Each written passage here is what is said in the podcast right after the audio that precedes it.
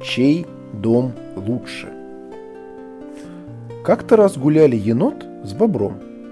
Они жили недалеко друг от друга, и вот стали обсуждать, где лучше жить. У енота была нора, а у бобра хатка.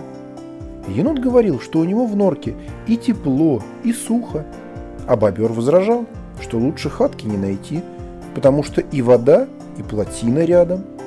Спор затянулся. Каждый хотел доказать, что прав, и что его домик лучше.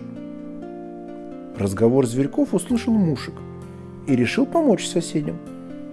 Чтобы друзья перестали спорить, Мушек забрал себе их упрямство, а им предложил поменяться домами на пару дней. Прошел один день и одна ночь. Енот и бобер прибежали к Мушику. Они рассказали, что теперь поняли, как ошибались, доказывая свою правоту. Ведь бобер не может жить без воды, а енот не может жить в воде. Стало понятно, что у каждого может быть свое мнение и свои привычки. И оказалось так здорово, потому что разные зверьки могли научить друг друга чему-то новому и интересному. Так соседи научились уважать мнение друг друга и договариваться.